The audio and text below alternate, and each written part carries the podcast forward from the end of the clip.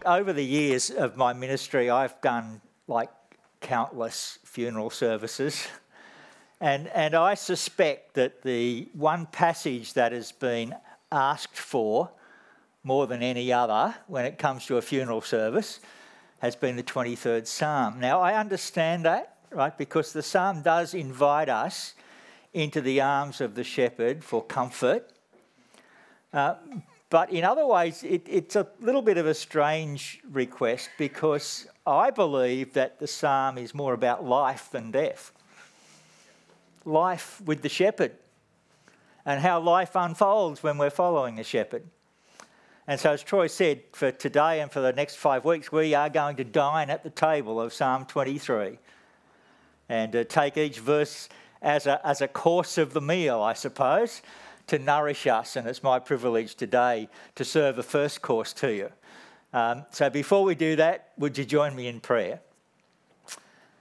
Uh, Lord, you are our shepherd, and it's, it's just an amazing privilege to know you as our shepherd. We want to be able to see you today, and so we pray that you would remove all of those things that cloud us that cloud our eyes from seeing you as you truly are. We also pray that you would shut out those noises, those distractions, those voices that uh, interfere with us hearing from you. We pray that as we see you and hear you, we will be humble enough to invite you in and allow you to do whatever it is you want to do in our lives today. And we pray this in Jesus' name. Amen. You know, when I was um, a, lad in Sunday school, we regularly memorised verses of Scripture. And I would say that the very first passage of Scripture, that's as opposed to a single verse, the very first passage of Scripture that I ever memorized was Psalm 23. the Lord is my shepherd, I shall not want. He maketh me to lie down in green pastures. He leadeth me beside still waters. He restoreth my soul, and so it goes on. Very obviously, I memorized it from the King James Version of the Bible. Uh, Today, I am more likely to use the GDH version. That's the Geoffrey David Hall version of uh, Psalm 23. Um, but uh, I do have to say that uh, thinking about the first verse, the Lord is my shepherd, I shall not want. I have been following the shepherd for something like 56 years. There are probably people who outdo that, but that's okay. 56 years. And I've got to admit, there's still stuff I want. Okay? Like, I, I want to go to Canada, Churchill in Canada, and see the polar bears as up close and personal as I can possibly see them. I, I want to spend about six months in the UK. I want to live a life that is free of muscle and joint pain. I see some of you are, on board with that. Okay, look, some of those things may eventuate, others probably won't. That's not the point. The point is, after 56 years of following the shepherd, I still want stuff. So, how does that sit with Psalm 23 1 that says, The Lord is my shepherd, I shall not want? Well, maybe we should start by revisiting the meaning of the word.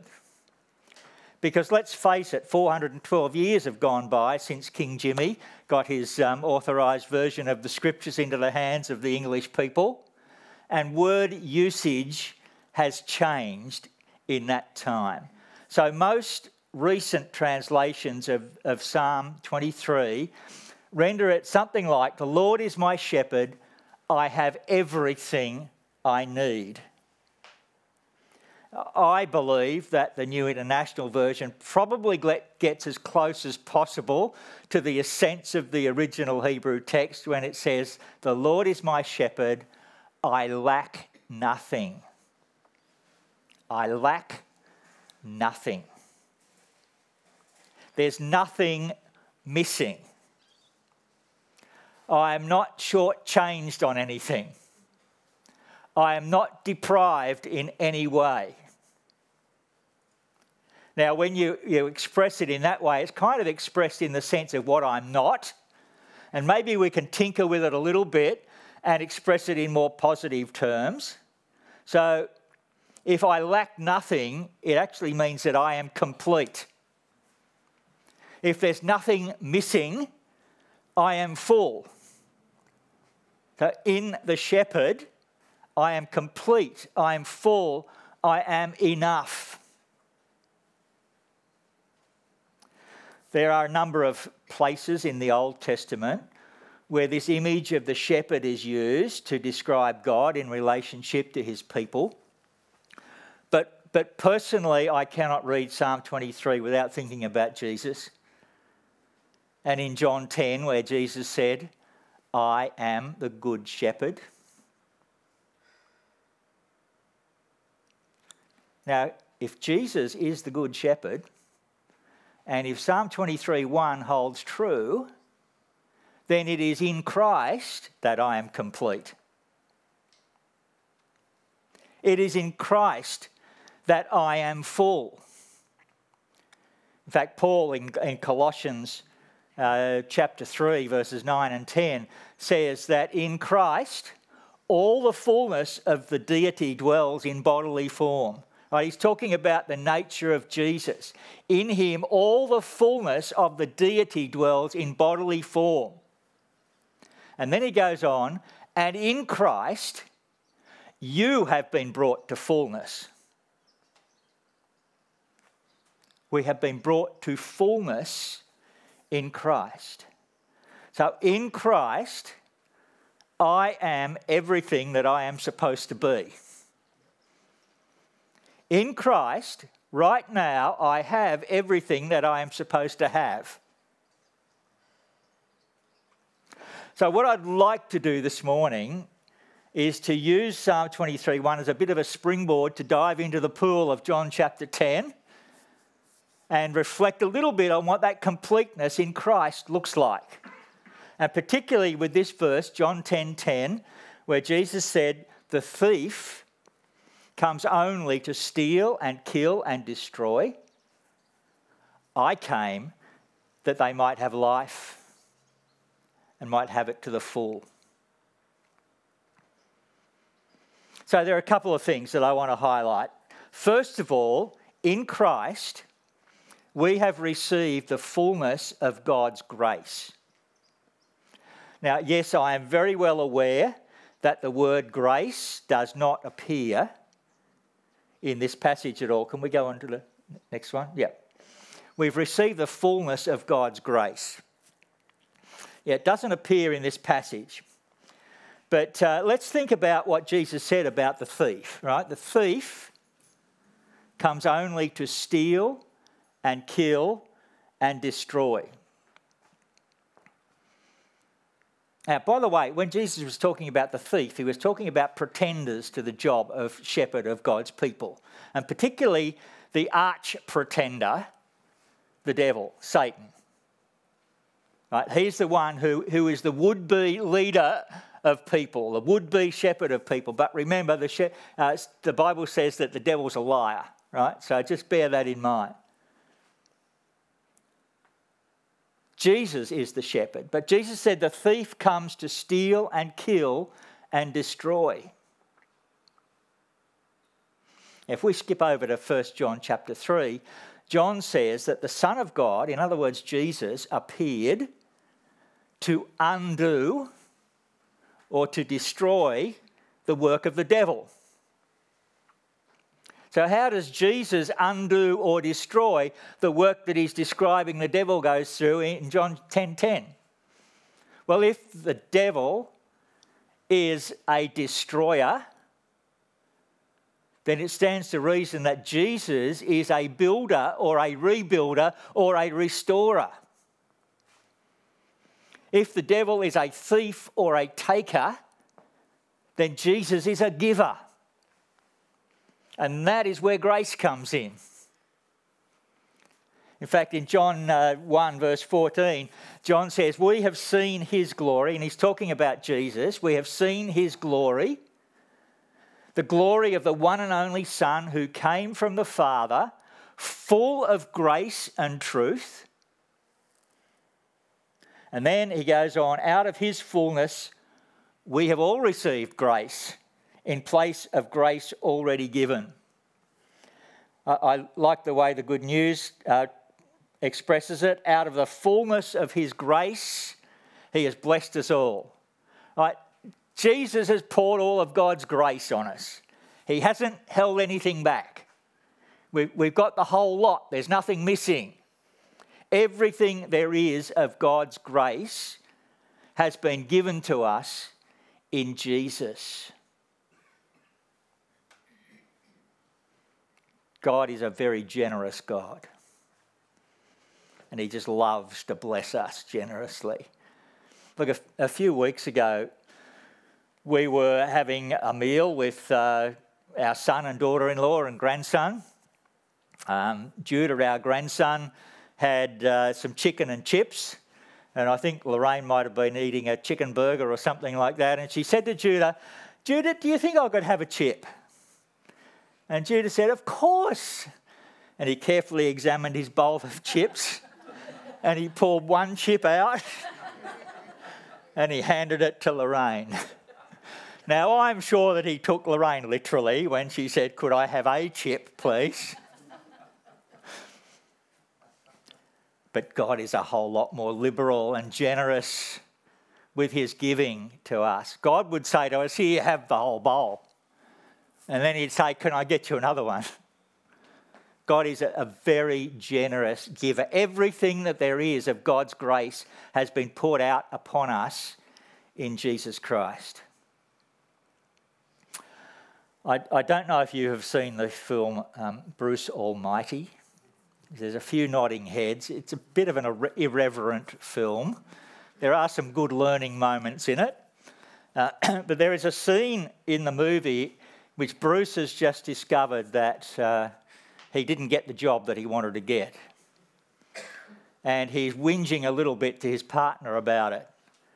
And uh, his partner, whose name just happens to be Grace, actually, his partner says to him, You know that everything happens for a reason. And Bruce said, Please, that's not what I need right now. That's a cliche. That's not going to help me. A bird in the hand is worth two in the bush. I have no bird and I have no bush. God has taken my bird and my bush. God has taken. Well, Bruce isn't the only one who thinks like that. There are a lot of people in this world who thinks that when things are taken from them, it's God's fault that God is the one who takes things. Well, look, that's not theology, it's Bruce's opinion. And before you say to me, yes, but Job said, the Lord gives and the Lord takes away, blessed be the name of the Lord, can I burst a few bubbles and say, that was Job's opinion, not theology? Because the book of Job makes it very clear that God did not take those things away from Job that it was Satan, it was the devil who took those things away from Job. And the very simple message of the book of Job is that it doesn't matter what we are given and what is taken away from us in life. It doesn't matter who gives it and takes it. It doesn't matter why it's given and why it's taken. The thing that does matter is how we respond to God in the midst of all that's going on in life. Can we respond to God with, with a deep, trusting uh, relationship in which we, we are totally committed to knowing that God is a good God who has our best in his heart and that we are safe and secure in his hands? Like Jesus said, it's, it's the devil that takes away. He's the one who steals things from us in life. In Jesus, everything that there is of God's grace has been given to us. And that grace covers everything. Yes, it covers the things that we need in this world. And, and I would qualify that by saying the things that God knows that we need in this world. Now, there's a passage in uh, 2 Corinthians where Paul is talking about a, moment in his life when he did not get something that he thought that he needed from God. Right? He prayed to God to have this thorn in the flesh, whatever it was, this thorn in the flesh taken away. And it didn't happen. But Paul says, This is what God said to me My grace is sufficient for you. My grace is enough. That's all you need. What I give you, what I, in my grace, bless you with. And that grace is a blanket covering for the entirety of life. It's that grace of God poured out in Jesus that gives us the inner strength and resources to weather the storms of life. It's that grace given to us in Jesus that enables us to respond consistently with a Christ like way in the face of whatever's happening in life. And it's that grace given to us in Jesus that actually helps us to see this, this eternal perspective on what God does. I mean, Paul talks about it in Ephesians chapter 1. Like, blessed be the God and Father of our Lord Jesus Christ, who has blessed us in the heavenly realms with every spiritual blessing in Christ. There's nothing missing. Every spiritual blessing. And then he goes on to list some of them. And, and that all of that he says is to the praise of his glorious grace, which he has freely given us, or which he has lavished on us in the one he loves. It's grace poured out, grace upon grace.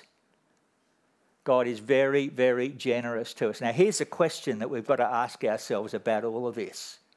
When we look at what we have in life, or even at what we don't have in life, when we look at all of those circumstances um, in which we find ourselves, the things going on around us, do we harbour a little bit of resentment towards God with this sneaking suspicion that maybe God isn't doing his job properly?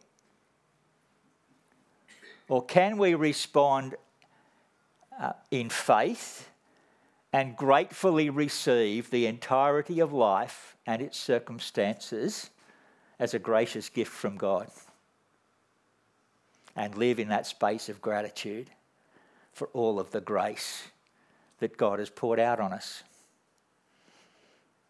That's the question that we all need to, to answer in life. Now, the other thing about the fullness or the completeness that we have in Jesus is that we have the fullness of life in Christ. Right, Jesus said, I have come that they may have life and might have it to the full. Everything that life was ever meant to be is found in Jesus. All the best that life can possibly be, it is found in Jesus. Now, I've met a lot of people over the years who seem to think that if they chose to become a Christian, that life would somehow become less for them. That it would be less than the life they already know, that it would be worse. That there would be stuff missing that they felt ought to be part of life. But Jesus said it's the thief that takes that away. It's Satan that kills. He kills off life. It's not Jesus that kills life, it's Satan that kills life. And he's the one who deprives us of the fullness of life. Jesus gives it. And so Jesus said, If you hear my voice and follow me, you will walk in the pathway of life.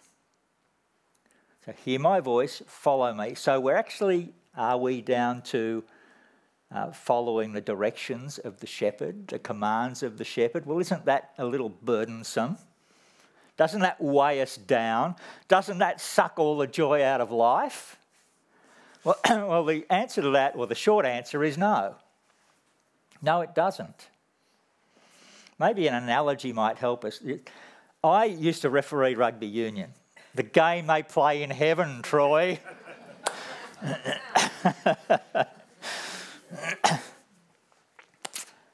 and the reason that refer- rugby union, like any other sport, needs a referee is because there are a lot of rules associated with the game, and the referee is the one who's supposed to enforce those rules. In fact, the game of rugby has a, a, a book, a law book, that contains 21 laws of the game of, I think it's still 21, 21 laws of the game of rugby. And each of those 21 laws has, has sort of sub paragraphs and, and explanations, and you know, a bit like the Pharisees did with the Old Testament scriptures. But yeah, and, and those laws cover everything. They cover um, the, the manner in which the game is to be played, they cover the dimensions of the field. Um, they cover the, the clothing that players can wear. They cover the manner in which the game is to be played. And the reason that those laws are there is not to suck all the fun out of playing rugby. I mean, can you imagine someone coming along and saying, well, I actually can imagine someone saying this, but uh, you mean I cannot stamp on another player with my boots? Where's the fun in that? That's going to take all the joy out of playing rugby for me. I don't think I'll play rugby because I can't do that. Yeah, the laws of the game are there to actually enable everybody who participates in the game to play with maximum safety and maximum enjoyment. In order for that to happen, there needs to be some structure to the game. There needs to be some order to it. And the laws provide that order, the laws provide that structure. And that's the way Jesus' commandments, Jesus' directions work. It provides some kind of order, it provides some kind of structure within which we can experience life as it was always meant to be. When we listen to the voice of the shepherd and follow him, we, we enter life. When we listen to the voice of the thief, Satan, the liar, when we listen to the voice of the world, when we listen to the voice of self interest, it's that that takes away life from us because we end up living in resentment and in bitterness and in, in envy and in anger and in dissatisfaction and, and perhaps constantly filled with this desire to work out how we can get what we want to get even at the expense of other people. And I've got to tell you, there's no freedom in that. That's bondage. That's not life, that's existence. Jesus is the one who gives us life. And that's life in all its fullness. And our choice then is to follow him. And by the way, when we do choose to follow the directions that Jesus gives us, to follow his commandments, we actually end up finding that it's, it's not so burdensome after all. We really do find it a joy to, to do things his way because this is the way we want to live now. We, we just respond to Jesus with such joy and such peace that, that we experience the life that he gives to us. Now, later on in this um, passage of Scripture, John 10, Jesus said, I am the good shepherd. The good shepherd lays down his life for his sheep. There is something about the life that Jesus wants to give us that required him to lay down his life and as he said later again in this passage, to take it up again.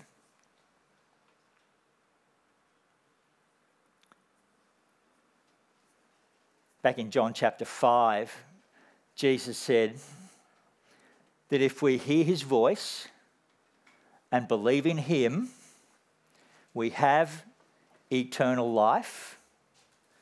we have already passed out of death and into life. So, eternal life, as I understand the scriptures, eternal life is not something that we've got to wait till after we die to get a hold of. It's not just afterlife, it's not just life that goes on and on forever. Eternal life is something that we have now in Christ. It is actually life that has the quality of eternity to it. It is life that we experience in the kingdom of God. It is actually life that human beings experienced at the moment of creation. But that was lost.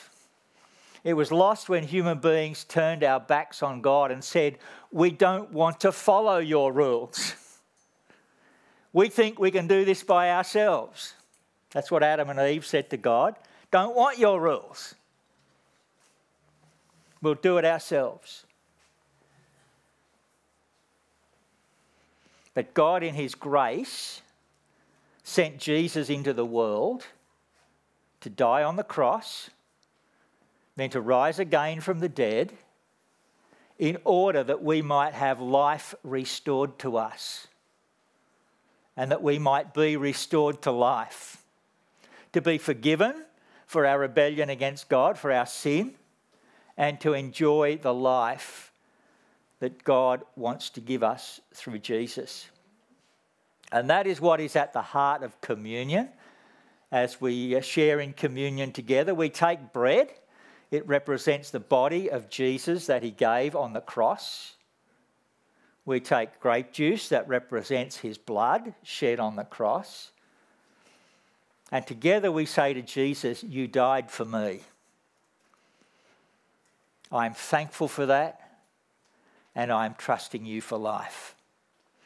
And I invite you now, if you would, to, uh, to take the bread and, and to eat it, and then take the cup and drink it.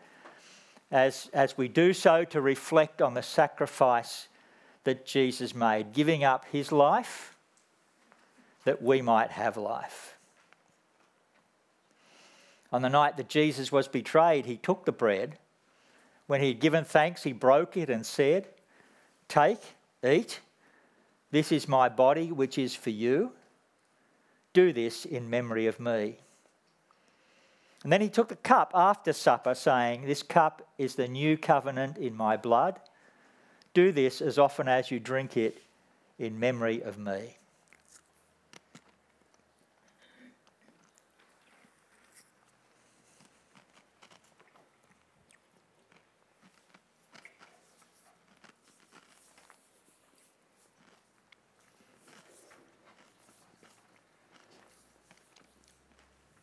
As often as you eat this bread and drink this cup, you are proclaiming the Lord's death until he comes.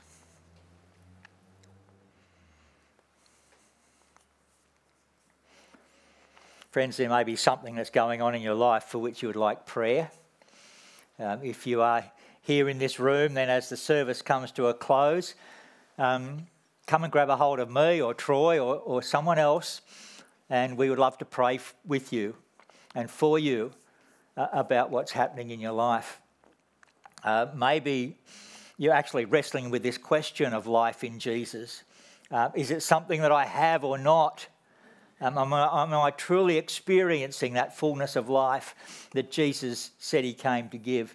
And if that's something you'd like to talk about, then please again uh, come and get us. We'd love to have that conversation with you. If you're watching online and want either prayer or, or to find out more about what it means to follow the shepherd with a capital S, then please reach out to Troy in, uh, in some way and uh, he would love to connect with you.